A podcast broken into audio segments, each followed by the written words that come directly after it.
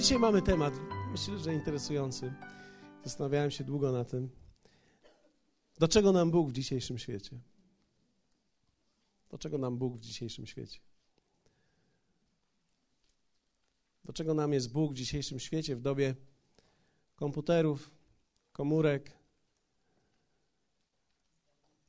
internetu, wiedzy, która jest na kliknięcie? Jeszcze w zasadzie myślę, że to dotyczy naszego kraju szczególnie, ale kiedy patrzymy kilkadziesiąt lat wstecz, to jeszcze można byłoby powiedzieć, Bóg miał sens. Natomiast dzisiaj dla wielu ludzi on traci sens. Do czego nam Bóg w dzisiejszym świecie? Zastanawiałem się, z której strony weźmiemy ten temat, ponieważ bardzo trudno jest przeprowadzać dowód, szczególnie dla kogoś, kto nie chce tego dowodu albo nie chciałby tego dowodu. Ale zdaję sobie sprawę z tego, że każdy z nas, jakby dzisiaj nie jesteśmy tutaj może um, zgromadzeni, ani nikt nie słucha tego na płycie, kto nie chce wiedzieć. Ale my chcemy wiedzieć, chcemy wiedzieć, chcemy znać pewne argumenty i dzisiaj chciałbym pokazać Wam przynajmniej trzy, które mam nadzieję, można znaleźć więcej, wiecie, 33. 33 tysiące, trzy. Natomiast wybrałem sobie trzy, które myślę, że są dla mnie bardzo ważne i mam nadzieję, że będą również dla Ciebie. Spójrzmy na Ewangelię świętego Jana, 15 rozdział, werset 4 i 5. Jezus powiedział takie słowa. Trwajcie we mnie, a ja w was. Jak latorość sama z siebie nie może wydawać owocu, jeśli nie trwa w krzewie winnym, tak i wy, jeśli we mnie trwać nie będziecie. Ja jestem krzewem winnym, wy jesteście latoroślami.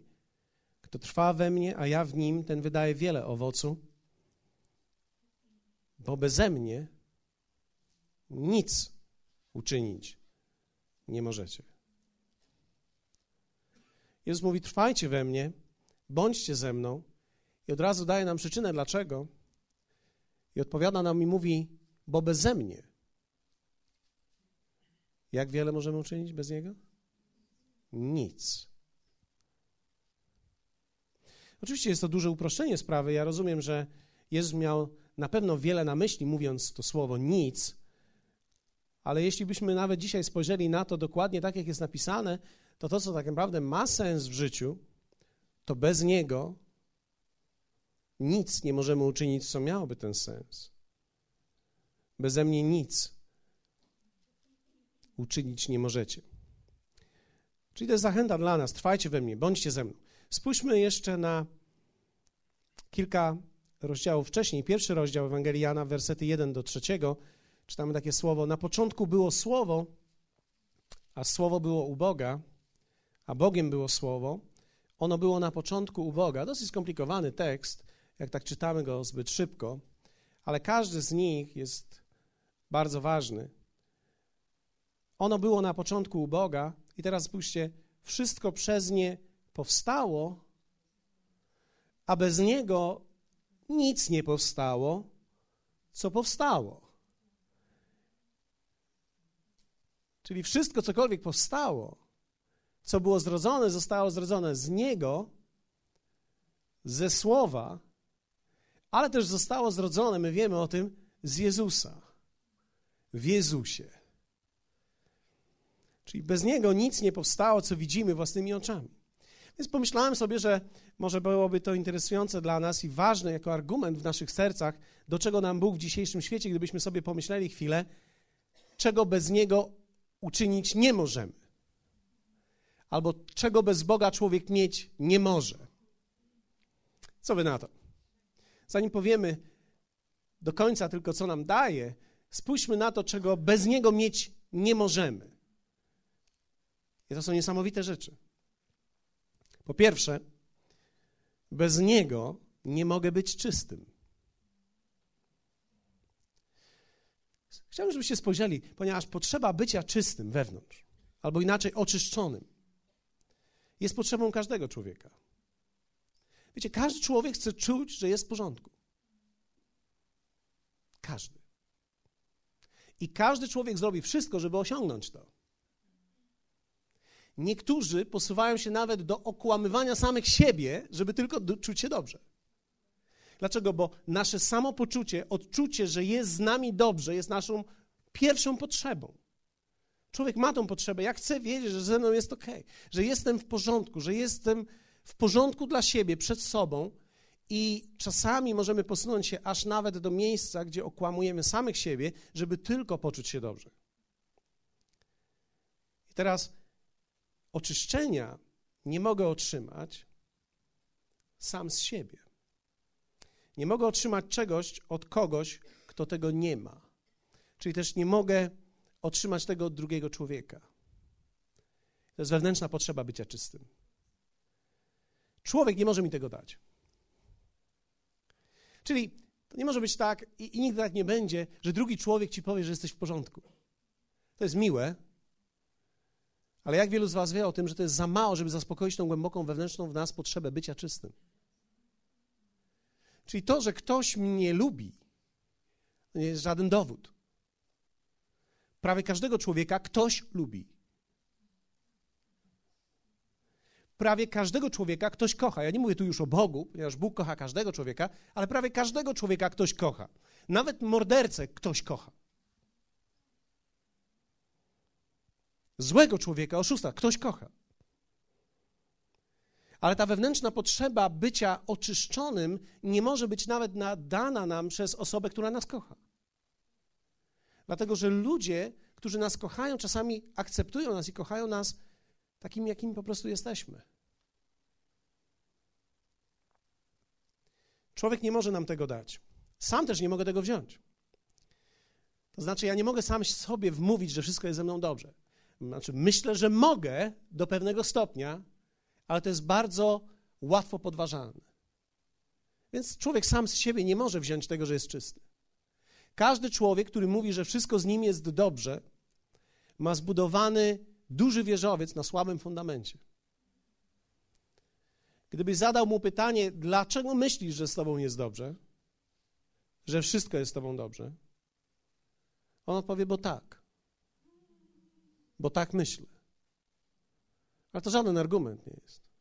Każdy może tak powiedzieć. Kiedy powiesz do dziecka, czemu zabrałeś temu zabawkę? Bo tak.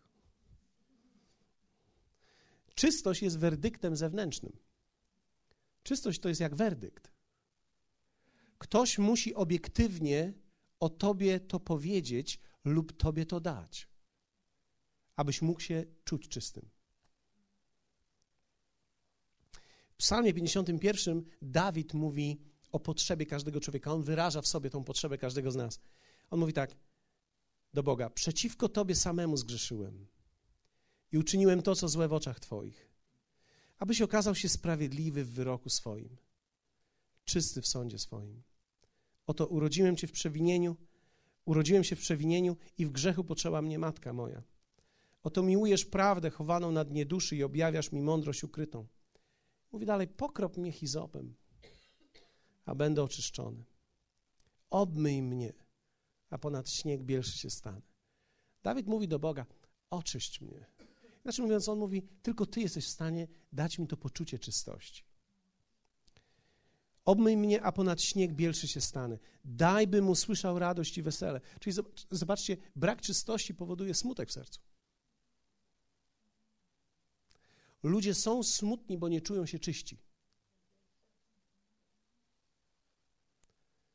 Daj, bym usłyszał radość i wesele, niech się rozradują kości, które skruszyłeś. Zakryj oblicze swoje przed grzechami moimi i zgładź wszystkie winy moje.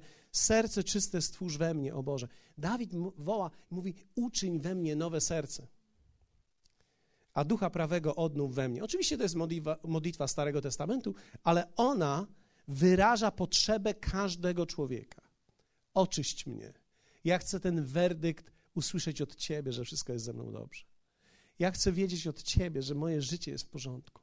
To jest potrzeba człowieka, której nikt nie może nam dać oprócz Boga.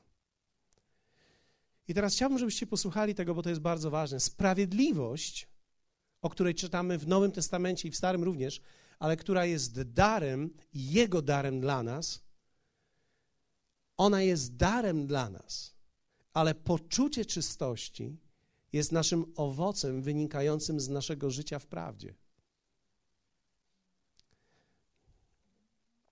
Posłuchajcie, jeszcze raz to powtórzę. Sprawiedliwość jest darem od Boga dla człowieka, każdego, który jest zrodzony z Boga. Ale poczucie czystości jest owocem życia w prawdzie. To poczucie czystości jest bardzo ważne. Posłuchajcie, to, bo to jest bardzo też istotne, że możemy być sprawiedliwi w Chrystusie i w dalszym ciągu czuć się nieczyści w środku. I to, że jesteśmy sprawiedliwi w Chrystusie, nie pomaga naszej, naszemu poczuciu czystości, bo nasze poczucie czystości wynika z naszego owocu chodzenia w prawdzie. Czyli to nie jest tak, że teraz, kiedy jestem sprawiedliwy, będę czuł się całe życie czysty, ponieważ ja się będę czuł brudny, kiedy będę robił źle. Bóg oczyścił mnie i usprawiedliwił, może tak, Bóg usprawiedliwił mnie, abym mógł cały czas stać przed Jego obliczem i być w relacji z Nim. I to jest dar od Niego dla mnie. Ale poczucie czystości wewnętrznej jest owocem mojego życia w prawdzie i w słowie. I poczucie czystości jest bardzo ważne, bo ono daje nam radość i ono daje nam siłę i odwagę do działania. Poczucie czystości daje nam niesamowitą radość i nadzieję na przyszłość. Czy widziałeś kiedyś człowieka, który jest wierzącym, usprawiedliwionym i który nie ma poczucia czystości? I z tego powodu też jest smutny i z tego powodu też nie widzi przyszłości przed sobą. Czy to jest możliwe? Absolutnie tak. Też można powiedzieć, jak to jest możliwe, że człowiek wierzący może czuć się w dalszym ciągu brudny? Ponieważ poczucie czystości jest owocem. Powiedzmy to razem, jest owocem. Tak jak sprawiedliwość przychodzi do nas przez wiarę, tak poczucie czystości jest wynikiem naszego życia w wierze.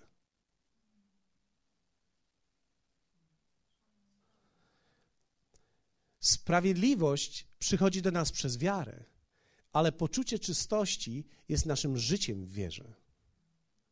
I teraz ja nie mogę czuć się czysty, gdy przyjąłem przez wiarę sprawiedliwość, a żyję wbrew słowu. Bóg zawsze mnie przyjmie, ale nie może dać mi poczucia czystości, bo ono jest owocem mojego życia w tej wierze. Jesteście ze mną? On daje nam tą czystość i on jest w stanie oczyścić nas. W jaki sposób on to robi? Spójrzmy na pierwszy list Jana. Mam nadzieję, że Was zainteresowałem tym. Dlatego, że niektórzy wierzący mówią tak: Wow, jestem sprawiedliwy. Wow, to jest cudowne. No ale to ci nie pomoże, jak będziesz żył jak pies.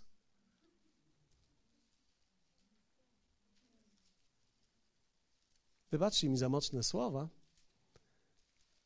ale czasami tak jest. I, I, niektórzy mówią tak, o, to w takich czasach żyjemy. Nieprawda. Kiedy czytamy e, Nowy Testament, list do Koryntian, widzimy, że oni też mieli dokładnie te same problemy, które my mamy. Wiecie, człowiek się nie zmienił. Człowiek tylko wyedukował swoją grzeszność. My nie mamy innych problemów, my mamy bardziej wyedukowane problemy. Pierwszy list Jana. Jesteście ze mną? Jeśli mówimy, że grzechu nie mamy, Sami siebie zwodzimy i prawdy w nas nie ma. Mieliście kiedyś takie fragmenty biblijne, których nie lubiliście czytać? Dobrze jest przyznać się. Ja mam kilka takich fragmentów, które w dalszym ciągu przełykam kilka razy ślinę, zanim je głośno wypowiem. Jeśli mówimy, że grzechu nie mamy, sami siebie zwodzimy i prawdy w nas nie ma. Jeśli wyznajemy grzechy swoje, wierny jest Bóg i sprawiedliwy i odpuści nam grzechy i oczyści nas od wszelkiej niesprawiedliwości. Czyli mamy z jednej strony tutaj odpuszczenie, a z drugiej strony oczyszczenie. Czyli zobaczcie, oczyszczenie i czystość przychodzi od Boga do naszego życia jako efekt, jako owoc naszego życia w prawdzie. Ale teraz Pozwólcie, że przeczytam wam, bo ten fragment jest troszeczkę zawiany. Jest, e, to tłumaczenie jest nie do końca prawidłowe. Więc spójrzmy, jaka jest rzeczywistość. Dlatego, że z drugiej strony, wiecie, jeśli ktoś jest uważnym czytelnikiem Biblii, jeśli ktoś jest koneserem, jak mamy tu kilku,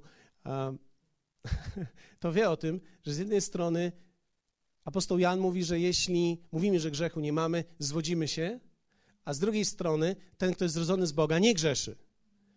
Więc teraz mamy te takie dwie rzeczywistości. Albo jestem zrodzony z Boga i nie grzeszę, albo oszukuję samego siebie teraz. Więc teraz kim jestem? Czy jestem z tym z fragmentu, że muszę powiedzieć, że mam grzech, czy jestem z tym, który ma powiedzieć, że jednak jestem zrodzony z Boga i już więcej nie mogę grzeszyć? Możemy mieć zamieszanie, jeśli nie rozumiemy, że apostoł Jan pisał tutaj o dwóch rzeczywistościach człowieka. Jedna to jest ta rzeczywistość zrodzona z Boga, twój nowy człowiek, wewnętrzny człowiek, usprawiedliwiony człowiek, który nie grzeszy i nie może. A z drugiej strony pisał w tym fragmencie o całym człowieku, którego decyzyjność jest w jego woli, tak? I w jego duszy, i teraz w tej duszy znajduje się wiele różnych rzeczy. Jak wielu z Was wie o tym, że to wszystko mamy po tatusiu? I to nie tym, który siedzi obok ciebie, może, ale po Adamie, tak? Wujek Adam mówi, całe kazanie o mnie, całe kazanie o mnie. Ale my mamy to po Adamie. Dusza skręcona jest po Adamie. Ludzie przychodzą do Boga na różnym poziomie dewastacji. Jedni są poskręcani całkowicie, niektórzy są poskręcani prawie całkowicie. Taka jest prawda o nas. I teraz przychodzimy, Bóg rodzi nas na nowo i jesteśmy tymi, którzy w duchu nie grzeszą, ale z drugiej strony jesteśmy cali poskręcani w naszej duszy, w naszej woli, mamy pamięć i triki po naszym ojcu Adamie. I teraz, jeśli mówimy, że grzechu nie mamy, e, w greckim ten tekst brzmi: jeśli mówimy, że nie odbijamy grzechu. Tutaj pojawia się słowo echo. Jan mówi: jeśli mówimy, że nie odbijamy albo nie mamy odbicia grzechu, albo inne tłumaczenie może być: jeśli mówimy, że fala nas nie dosięga z poprzedniej natury, już poprzedniej natury nie ma, ale fala nas uderzyła po poprzedniej naturze. To jest troszeczkę jak tsunami. Mamy ruchy tektoniczne warstw ziemi pod oceanem. Tak? Trzęsienie ziemi, które tam jest, odbija się falą w wodzie, i teraz ta fala może zniszczyć wiele istnień ludzkich. Samo to trzęsienie ziemi nie było groźne tak bardzo i ono nie zniszczyłoby człowieka, gdyby nie fala, która przyszła. Jesteście ze mną? Więc teraz zobaczcie. Jan mówi: Jeśli mówimy, że nie mamy zdolności do grzechu, to jest dokładnie to słowo echo które tak jest tłumaczone. Jeśli mówimy, że nie odbijamy fali, nie mamy zdolności, aby grzeszyć, albo nie używamy żadnego grzechu, sami siebie zwodzimy.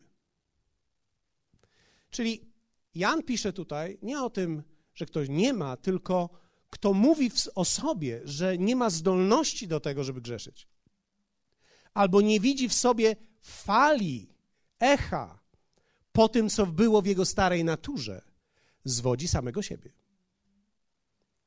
Czyli jedną z głównych praw, którą dostrzegamy w tym tekście, jest to, że my musimy być świadomi naszego echa.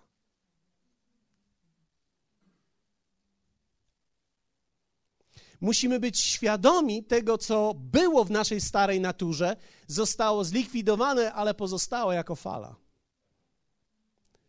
Myślę, że wielki będzie człowiek i wiele osiągnie, który jest w stanie powiedzieć, w czym jest słaby. Bo w momencie, kiedy wiesz, co jest Twoją słabością, co jest Twoim echem, jesteś w stanie to zabezpieczyć. Gorzej jest, kiedy jesteś tego nieświadomy. I mówisz, wszystko ze mną jest dobrze, a ja jestem w porządku. Nie mam żadnej fali uderzeniowej. Jestem usprawiedliwiony, święty, przenajświętszy. To jest wszystko prawda. Absolutna prawda. Ale z drugiej strony musisz być świadomy fali, która przychodzi. I teraz zobaczcie, sami siebie zwodzimy i prawdy w nas nie ma. Jeśli teraz werset dziewiąty mówi tak, jeśli wyznajemy grzechy swoje, wierny jest Bóg. I teraz e, religijna e, część e, chrześcijaństwa tłumaczyła to w ten sposób, że jeśli przychodzimy do Boga i mu wyznamy ten grzech, to On nam przebaczy ten grzech. Ale nie o to chodziło Janowi. Powiedzmy razem, nie o to, nie o to. To byłoby za proste. Zwłaszcza kiedy to porównasz z prawdą, że kiedy przyszedłeś do Boga i zostałeś zrodzony z Boga, wszystkie Twoje grzechy zostały przebaczone. Te, które miałeś, te, które masz i te, które popełnisz. Absolutnie wszystkie. Tutaj jest mowa raczej o tym, to słowo wyznajemy, to jest greckie słowo homologeo, które w tym wypadku można tłumaczyć, jeśli zdajemy sobie sprawę z naszego echa grzechu w nas. Bóg jest godnym zaufania i sprawiedliwym, i mamy tutaj i odpuści, ale to słowo greckie odpuści nie jest prawidłowo przetłumaczone, ponieważ 36 razy pojawiające się w Nowym Testamencie to słowo, za każdym razem jest jako coś, co zostało wzięte i postawione obok.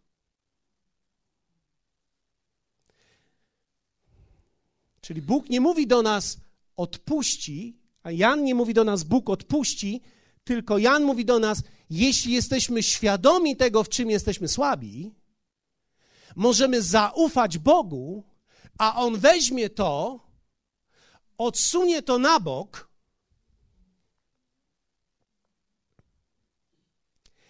i oczyści nas od środka. W nieprawości charakteru, życia lub też czynu. Wiecie, to mówi do mnie jedną prawdę. Ponieważ niektórzy wyciągają z tego bardzo, a, nazwę to, bardzo płytką tezę. Jeśli zrobiłem źle, nakrzyczałem na moją żonę, to teraz po prostu muszę pójść do Boga, powiedzieć, Boże, nakrzyczałem na żonę, tak jakby on nie wiedział. A Boże, nakrzyczałem na żonę, ostro nakrzyczałem na żonę, wybacz mi, dziękuję Ci, oczyść mnie. I teraz wracasz z powrotem i mówisz, już jest ze mną w porządku. Ale twoja żona powie, N -n, ja ci nie ufam teraz. Dlaczego? Ponieważ ona zdaje sobie sprawę z tego, że jeśli byłeś gotowy to zrobić raz, tak? To znaczy, że jesteś w stanie to powtórzyć. Więc teraz ten mąż który myśli, jaki ona ma problem? Przecież ja nie mam problemu z tym, ani Bóg nie ma problemu. Biblia mówi, sam siebie zwodzi. Ponieważ on nie zdaje sobie sprawy z fali poprzedniego swojego stanu, która jest na nim. I ponieważ nie zdaje sobie z tego sprawy, samego siebie zwodzi i próbuje zwieść ludzi i nie może być przez to oczyszczony. Jesteście ze mną? Bóg może dać nam czystość i ogłosić, że jesteśmy czyści, ale On to ogłasza, kiedy my uświadamiamy sobie naszą falę i nasze echo. W czym jesteś słaby? Wymyśl sobie w tej chwili. Jeden, dwa, trzy. Nie mów głośno, do siebie. Cztery, pięć. W tym wszystkim cała Twoja słabość, Bóg nie ma problemu ze słabością człowieka. Bóg ma problem, kiedy człowiek zadymia albo ściemnia. Inaczej mówiąc, kiedy przychodzimy, mówimy, o, wszystko jest ze mną w porządku, w porządku, jestem usprawiedliwiony, uświęcony, halleluja, pośpiewamy jeszcze raz. Bóg mówi, nie, nie, nie, nie, nie, nie, ja nie chcę z tobą śpiewać, ja chcę, żebyś sobie coś uświadomił. Ja ci nie mogę inaczej pomóc, dopóki ty sobie nie uświadomisz swojego echa, tej fali uderzeniowej, która w tobie jest. Ale jeśli sobie ją uświadomisz i zobaczysz, czym jesteś słaby, Bóg mówi, ja dalej tam w dalszym ciągu nie będę miał z tym problemu, ja jestem w stanie wziąć to teraz, ponieważ ty sobie uświadomiłeś, jestem w stanie wziąć to, odsunąć na bok w tobie i oczyścić cię wewnątrz. Tak, że nie będziesz musiał już nigdy tego wziąć z powrotem na siebie. Czystość pochodzi od Boga. Tego nie może dać nam nikt. Ani sam nie mogę tego wziąć, ani świat mi nie może tego wziąć, dać, drugi człowiek mi nie może tego dać, tylko Bóg może mi to dać. Poczucie czystości. To nie jest tylko dla niewierzących, to jest również dla wierzących. Myślę, że nie ma nic gorszego, jak człowiek, który jest usprawiedliwiony, oczyszczony jego krwią i w dalszym ciągu żyje w nieświadomości swojego echa, ponieważ on nie może sobie pomóc i nie jest w stanie nawet Bóg jemu pomóc, dopóki sobie nie uświadomi pewnej rzeczywistości, która w nim. Która w nim jest. Każdy z nas, jak tutaj jesteśmy, ma co najmniej jeden punkt słaby w swoim życiu. I nie chodzi o to, żebyś teraz się skupił na nim, ale chodzi o to, żebyś był świadomy jego. Tak? Apostoł Paweł w liście do Efezjan mówi: Nie dawajcie przystępu diabłu. Inaczej mówiąc, zabezpieczcie te wszystkie punkty, które są słabe. Jeśli jesteś czymś słaby, musisz to zabezpieczyć. Jeśli masz tendencję do tego, żeby coś robić, powinieneś zabezpieczyć to. Jeśli masz problem z piciem, nie powinieneś siedzieć w pubie o 20, mówiąc, na pewno to pokonam, na pewno to pokonam. Ani też nie powinieneś iść do Sano i kupić sobie skrzynki piwa, mówić to tylko tyle na weekend.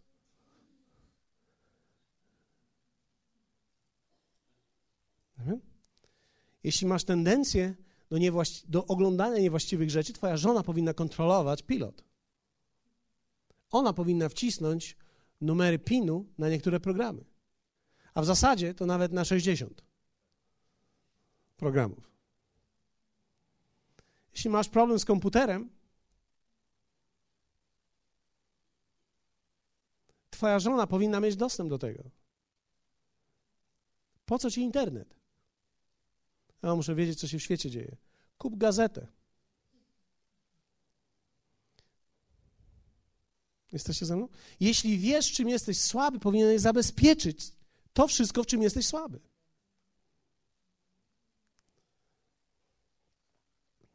Nie chodzi o to, że teraz to jest dowód mojej słabości, chodzi o to, że jesteś mądry.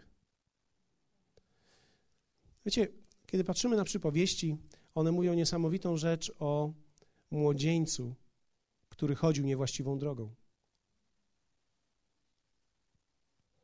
Tak? Pamiętacie to? Nie? Biblia mówi o młodzieńcu, który szedł i wszedł w ramiona nierządnicy. Ale Biblia mówi do niego, kiedy idziesz, omijaj jej dom.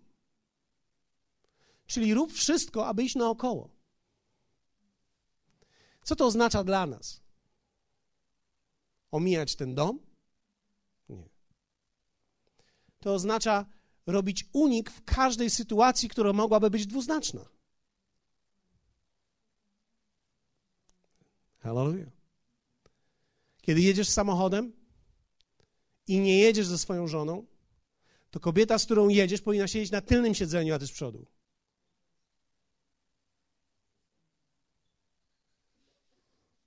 Kiedy jedziesz samochodem i nie jedziesz ze swoją żoną, to ta baby, z którą jedziesz, nie ma siedzieć obok ciebie, ale z tyłu za tobą. No, dlaczego przecież my nie możemy w ten sposób rozmawiać? O czym z nią będziesz rozmawiał?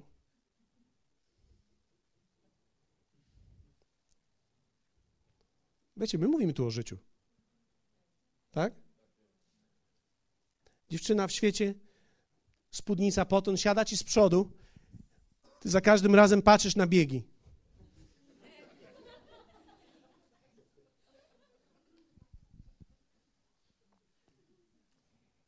Po co?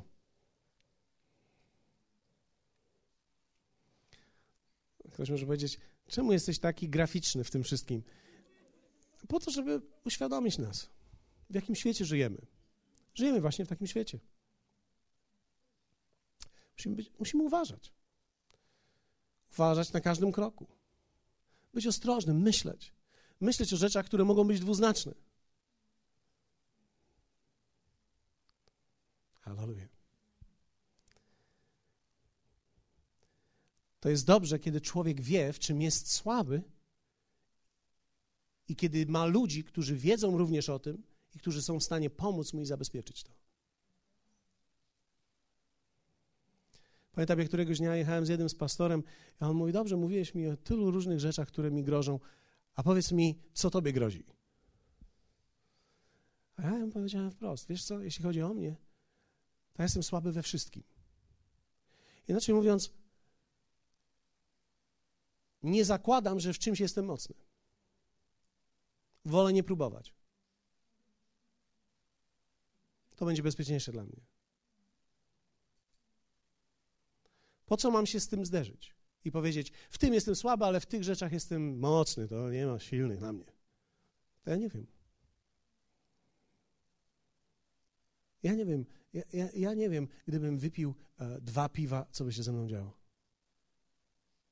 A wolę tego nie próbować. Ja nie mówię, że mógłbym być pijany całkowicie, ale po co mam próbować? No to spróbuj jedno. A, nie wiem, bo może po jednym będę chciał jeszcze drugiego. Nie wiem, wolę nie. Więc wiecie, czasami w życiu dobrze jest zabezpieczyć się. Ktoś może powiedzieć, a jaki problem robisz z jednego piwa? Żaden. Żaden. To jest twoje życie. Ja ci mówię tylko o pewnym zabezpieczaniu swojego życia. Wyobraź sobie teraz, że, że e, jestem wierzącym człowiekiem i, i wypiłem jedno piwo i nagle czuję, jak Bóg mnie prowadzi, że mam komuś pomóc. To byłaby ciekawa modlitwa, prawda? Interesująca modlitwa. Chyba modliłbym się wtedy w językach. Musimy zobaczyć, że to nie jest kwestia, że coś jest grzechem, a coś nie jest grzechem, to jest kwestia że ja muszę również zabezpieczyć moje życie, ponieważ moje poczucie czystości jest bardzo ważne, dlatego że radość jest dla mnie ważna, dlatego że siła jest dla mnie ważna i odwaga jest również dla mnie ważna. I entuzjazm wydobywasz z siebie wtedy, kiedy masz poczucie czystości. Człowiek, który nie ma poczucia czystości, który nie odzyskał go, nie, nie został oczyszczony i nie usłyszał werdyktu, który jest od Boga, ciągle będzie czuł się słaby, ciągle będzie się czuł pognębiony, ciągle będzie się czuł smutny. I to nie jest dobry to nie jest dobra kondycja. Jak wielu z Was chce być pełnych życia, entuzjazmu, radości, odwagi, trzeźwego myślenia. To jest nasze powołanie. I to płynie z tej, tego owocu czystości, który przychodzi do naszego życia i z tego werdyktu Bożego w nas. Hallelujah. Czujesz się silny, ponieważ zabezpieczyłeś swoje słabe strony i czujesz się przez to oczyszczany przez Boga. Drugie. Bez Boga nie mogę zacząć od nowa. On daje nowy początek. Nie tylko niewierzącym, ale również wierzącym.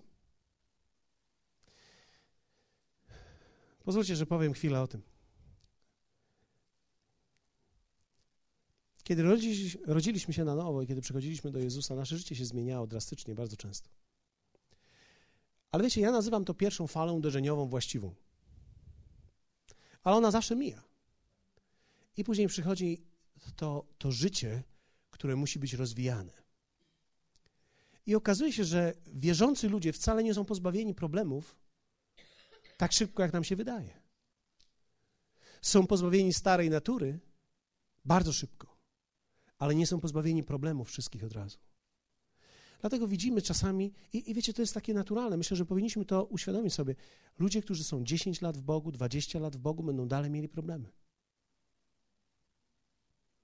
Niektórzy podważają to i mówią, o, gdyby się nawrócili naprawdę, to nie mieliby żadnych problemów. Ej, Buba, skąd się wziąłeś? Przecież narodzenie na nowo daje nam nowego ducha, ale absolutnie nie zmienia naszego myślenia. I teraz my przez lata oczyszczamy to myślenie. I przez lata wychodzimy z rzeczy. Wiecie, od czasu do czasu mamy słaby, słaby sezon. I czasami mogą się rzeczy zawalić nie przed nawróceniem, po nawróceniu również. I w Bogu mamy nowy początek po nawróceniu również. Ja myślę, że Kościół również musi to zrozumieć i przyjąć to, dlatego że my mamy wielką tolerancję względem niewierzących, nie mamy żadnej tolerancji względem wierzących. Widzimy człowieka w drzwiach, który e, jest wypity, ale pierwszy raz. A my go wtedy, no witam cię, witamy Pana, proszę bardzo, Jezus Pana uzdrowi. Wtedy wszyscy mogą z Nim rozmawiać i wszyscy są mili dla Niego. Wyobraźcie sobie, że On się nawraca. Ale Jego umysł nie. Nie jest jeszcze wyzwolony. Dwa miesiące później znowu przychodzi i widać, że jest lekko stawiony. A wtedy mówimy, zaraz, chwileczkę, przecież on się nawrócił. Co z nim jest nie tak? Czy on nie wie, że już tego dnia powinien wszystko rzucić? No pewnie wiedział. Ale mu się Adaś przypomniał. Ale teraz reakcja Kościoła jest taka, bracie, wtedy było, nie ma sprawy. A teraz, bracie. I ja rozumiem nasz, naszą troskę o człowieka, ale ta troska nie powinna być powiązana z osądem. Dlatego, że musimy pozwolić człowiekowi rosnąć. A co będzie, jeśli on tak będzie robił przez kolejne 10 lat? No, a wszyscy jakoś przejdziemy to.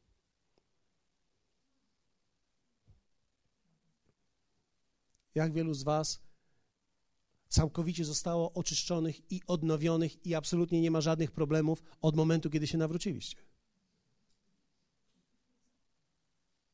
Nie ma takich ludzi. Są tylko tacy, którzy takich udają. Ale takich ludzi nie ma.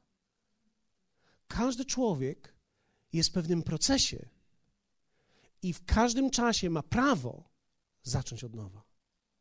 I w Bogu jest to możliwe. Bóg daje nam możliwość zaczęcia od nowa. Ktoś może powiedzieć, no dobrze, no to teraz dałeś ludziom prawo, żeby robili co chcą. Nie, nie to chciałem powiedzieć. Chciałem powiedzieć, że nawet jeśli coś zrobią źle, w dalszym ciągu mają prawo do upamiętania i w dalszym ciągu mogą zacząć od nowa. W Bogu nie ma jednego nowego początku, w Bogu jest wiele nowych początków. I wiecie co? Jeśli ty dzisiaj jesteś w sytuacji, że tego nie potrzebujesz, nie osądzaj nikogo. Od czasu do czasu możemy się znaleźć w sytuacji, że my będziemy tego potrzebowali. Nowego początku, już jako wierzący. Jest wielu wierzących, których spotkałem w kraju, których Kościół prawie że linczował za to, w czym byli. Ale nikt nie wyciągnął im ręki, w, ręki w ich stronę, żeby im pomóc w tym miejscu, w którym byli. Ja myślę, że to jest bardzo ważne, abyśmy pomogli ludziom w każdej sytuacji, w której są. Jeśli tylko chcą żyć w prawdzie. Jesteście? Bo kiedy ktoś ściemnia, nie można mu pomóc. Ale kiedy ktoś staje w prawdzie i mówi: Ja mam problem, całe niebo otwiera się i chce Ci pomóc. W Bogu można zacząć od nowa. Tego świat nie może dać. Można zacząć od nowa w każdym czasie. Można zacząć od nowa dom.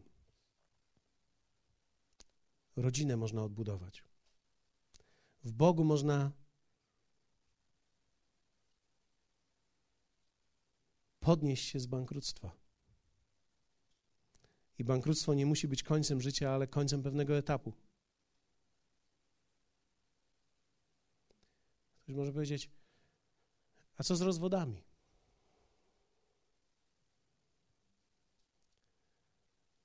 Żaden rozwód nie jest piękny. Jednego, czego się nauczyłem, to jest to, że nigdy nie przejmę żadnej strony. Bo każdy człowiek potrzebuje ratunku. Ale jedna rzecz, która jest bardzo istotna, to jest to, że w Bogu jest początek nawet po każdej katastrofie. Są ludzie wierzący, którzy, którym się domy rozsypały i po latach nie wiedzą, co mają z sobą zrobić, bo byli wierzący, mają wstyd w społeczności, w której byli. Nie wiedzą, co mają z tym zrobić. Ludzie są czasami okrutni. Nie chcą być, ale są czasami. Mogą być. Myślę, że Boże serce względem tych ludzi jest takie: możesz powstać, podnieść się i zacząć od nowa. Czy będzie łatwo? Nie. Czy będzie pięknie, jak gdybyś miał 17 lat znowu? Nie. Ale można zacząć od nowa.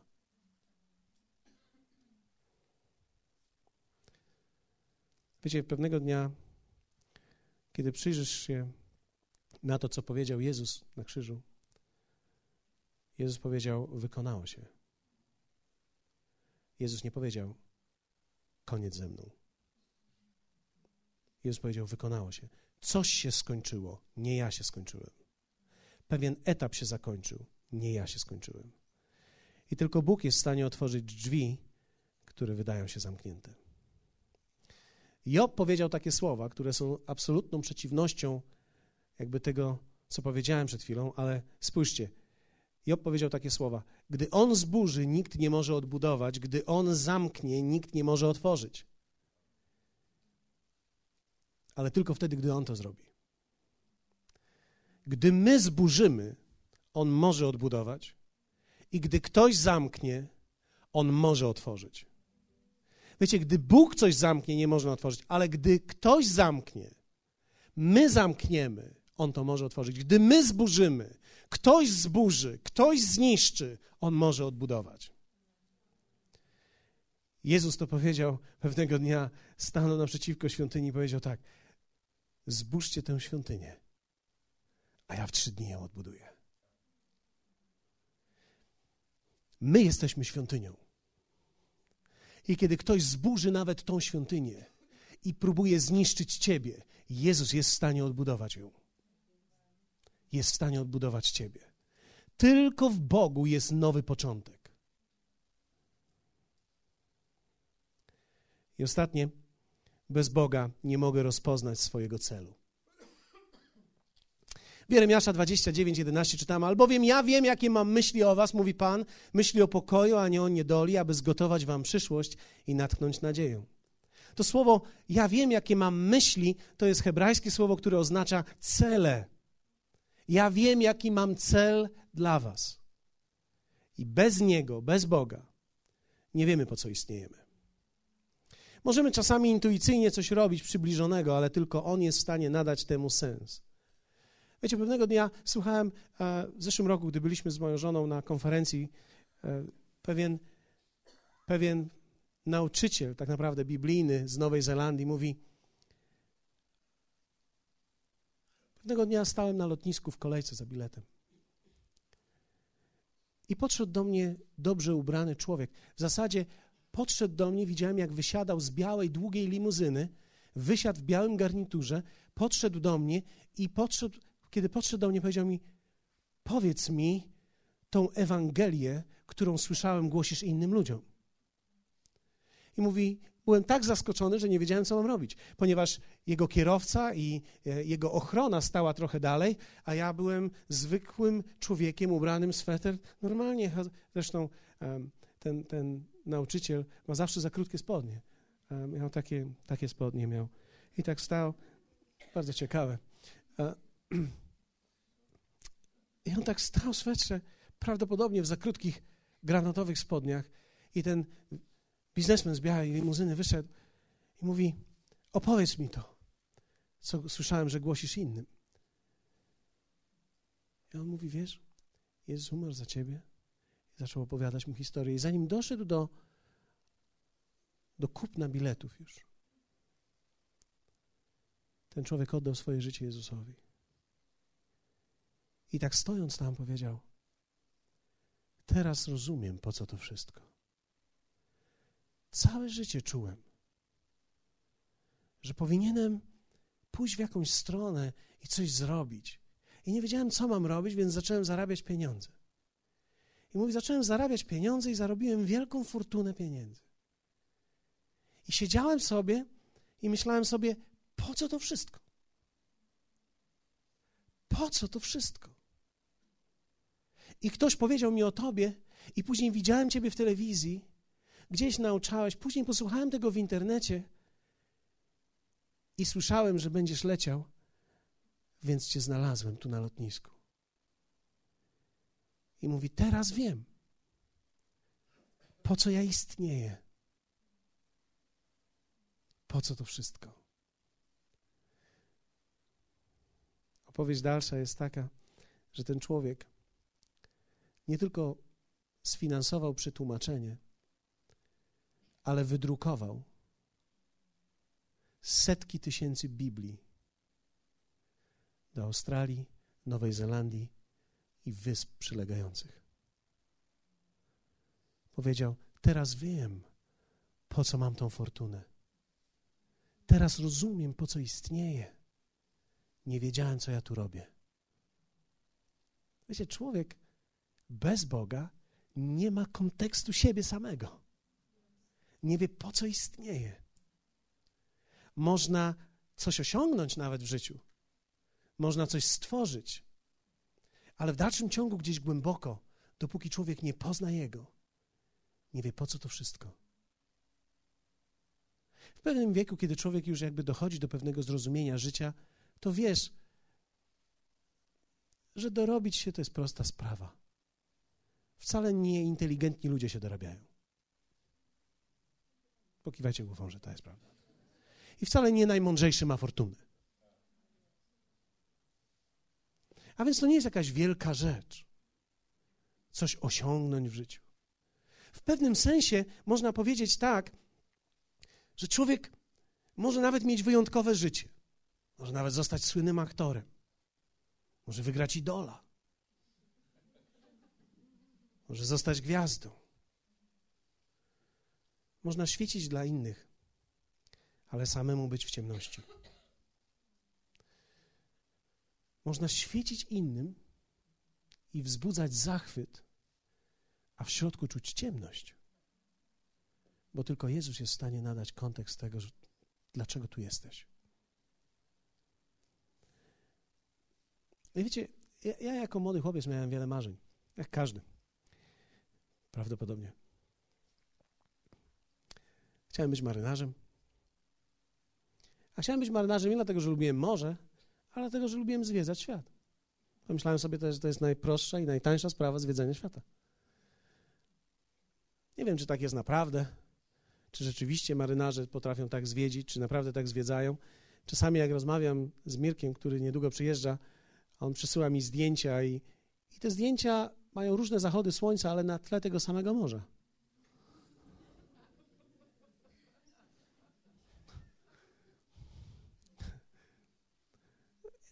Można zwiedzić, jak masz trochę wolnego i jesteś, prawda, e, rangą generałem już na statku, tak jak on akurat, to prawdopodobnie możesz coś zrobić, ale odpowiedzialność to wszystko jest jakby zupełnie inna sprawa. Ale wiecie, to było moje marzenie.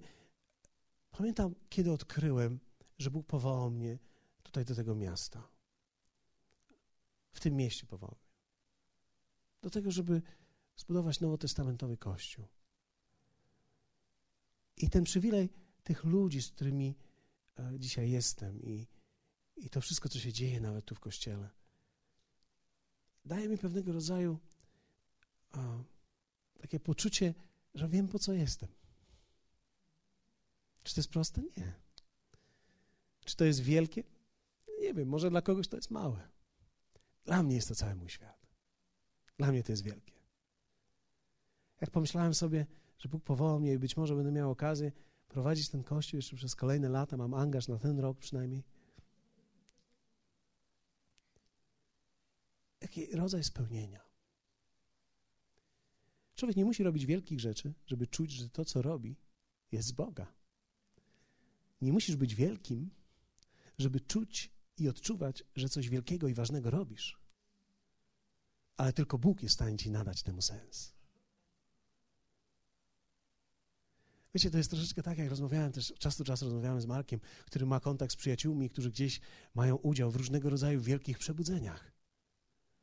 I oni często zadają takie pytanie jemu, a co tam u was w tym, tam, jak to się nazywa, koszalinie? Ale wiecie, człowiek nie musi być w wielkim świecie, żeby świat, w którym żyje, był wielki dla niego.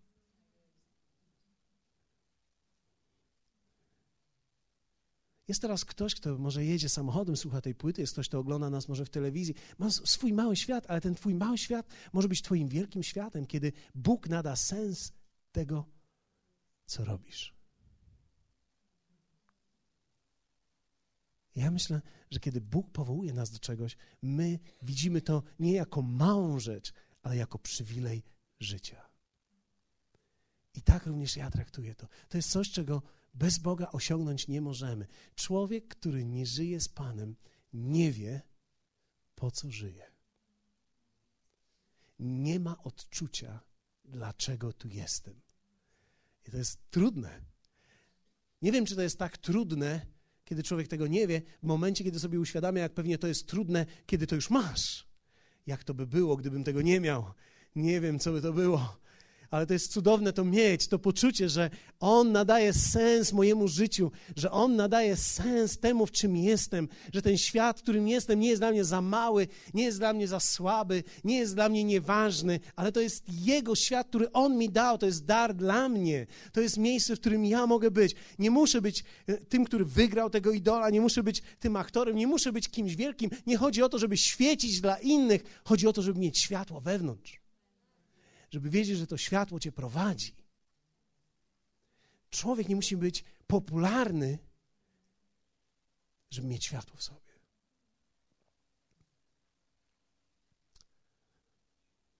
Więc to są też rzeczy. I teraz, kiedy zadasz sobie pytanie, naprawdę ty możesz rozważyć w swoim sercu, skoro tylko przez Boga i tylko z Bogiem i tylko w Bogu mogę być oczyszczonym, zacząć od nowa, rozpoznać swój cel i go osiągnąć. Czy potrzebny jest nam Bóg w dzisiejszym świecie?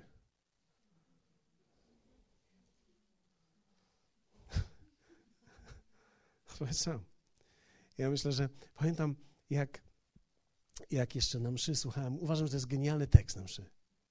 Jak ktoś z was kiedyś będzie, posłuchajcie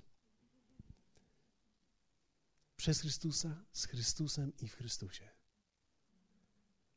To jest dokładnie nasze życie. Dlatego, że tylko przez Boga, tylko z Bogiem i tylko w Bogu mogę być oczyszczonym, mogę zacząć od nowa, rozpoznać swój cel i go wypełnić. Ja nie wiem, jak ludzie mogą żyć bez Boga. Nie wiem. Nie wiem, jak potrafią żyć bez Niego. Nie wiem. Trzeba się naprawdę napracować, żeby przeżyć. Wiedzieć, że jest się zdanym tylko na samego siebie, to jest straszne odczucie. A wiedzieć, że można Jemu zaufać i że nie jestem zdany na siebie, fenomenalne. Kiedy wszystko jest wokół mnie zniszczone, wiedzieć, że ja nie muszę się sam tym zająć, ale jest ktoś większy ode mnie, kto jest w stanie mi pomóc tym, ktoś, kto mnie przeniesie, ktoś, kto będzie ze mną przez cały czas. Fantazja. Nie wiem, jak można żyć bez tego. Ostatnio Marta poszła na osiemnastkę. E, pewnie teraz jest ten taki okres. I, i ona powiedziała, e, ile byłaś na tej osiemnastce? 40 minut? Pół godziny? Mówi, nie wiem, ja nie wiem, jak mogę być w czymś takim. Kiedy widzę, jak, jak dziewczyny z jednym, w jednym ręku z papierosem, w drugiej z piwem tańczą i próbują zagłuszyć swoją pustkę. Powiem jedno, one potrzebują Jezusa. Ci ludzie wokół nas potrzebują Jego. Ponieważ tylko w Nim nie będziesz potrzebował w jednym ręku jednego i w drugim, a jeszcze w głowie czegoś innego, żeby jakoś przeżyć ale będziesz mógł w trzeźwości spojrzeć w przyszłość, wiedzieć, że Bóg ma dla ciebie wspaniały plan i że On ma myśli o tobie i że to są myśli, aby natknąć ciebie nadzieją, aby zgotować i przygotować przyszłość. Bo ona jest w nim i ona jest do chwycenia. I ta przyszłość wcale nie musi oślepić świata, blaskiem i błyskiem. Nie musisz być blinki, blinki. Ale możesz mieć światło w sobie, które będzie zwycięstwem dla Ciebie. Bez Boga nie możemy tego osiągnąć. To jest przesłanie, które mamy do świata. Jest on dzisiaj dla mnie wszystkim. On nawet może stać się cenniejszy niż ktokolwiek najbliższy w Twoim życiu. I to nie dlatego, że On zajmie miejsce wszystkich, ale On połączy Cię właściwie ze wszystkimi. Tylko On może to zrobić. Powstajmy razem. Jak wielu z Was powiedzieć do Niego dzisiaj: Dziękuję Ci, że jesteś w moim życiu. Potrzebuję Ciebie bardzo. Tylko Ty możesz dać mi czystość. Chciałbym, żebyśmy przez chwilę modlili się o to. Powiedz mu o tym, Panie. Wiem, że jestem sprawiedliwym, ale się czuję brudnym. Chcę mieć ten owoc czystości w moim życiu. Naucz mnie żyć w tej świadomości tego echa mojej starej natury. Pozwól mi przyjść w prawdzie przed Twój tron, tak abyś Ty mógł wziąć to wszystko, co jest we mnie słabe, odsunąć to na bok i oczyścić mnie w środku.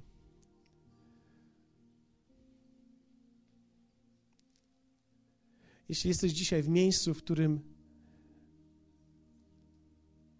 zastanawiasz się, czy można zacząć od nowa,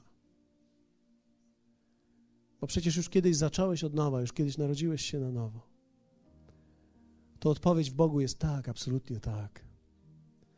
Możesz zacząć od nowa. Nie ma takiego miejsca w życiu, w którym byś nie mógł zacząć od nowa. Może powiesz, ale ja wiele razy zaczynałem. Zacznij jeszcze raz.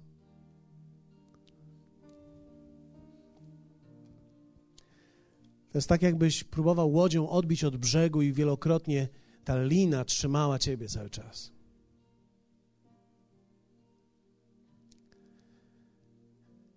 Ale nigdy nie doświadczysz prawdziwego odpłynięcia, dopóki nie spróbujesz jeszcze raz. A On zatroszczy się o tą linę. On ją zdejmie z ciebie, ten ciężar, i możesz z godnością iść przez życie. Nie jako ten, który ciągle upadał, ale jako ten, który został wzmocniony.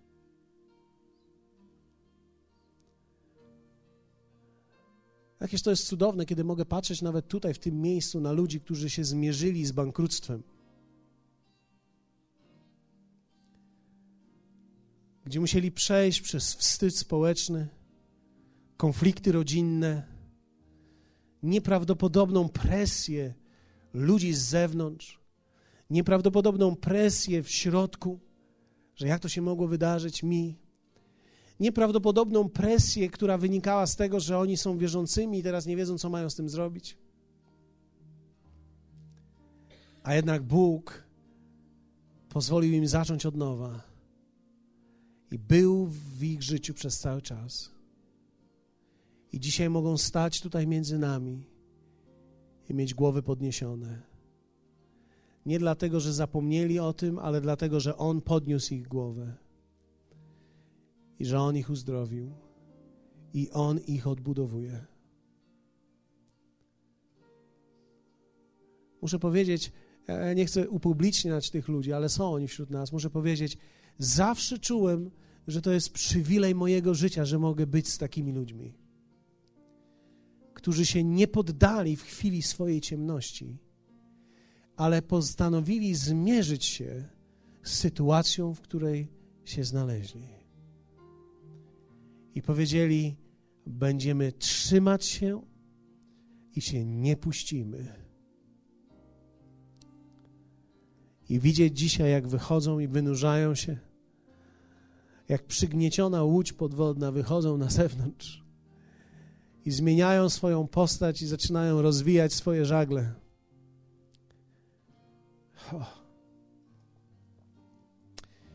Czasami to, co było naszym największym problemem i to, co było naszą największą porażką, może stać się naszą największą siłą.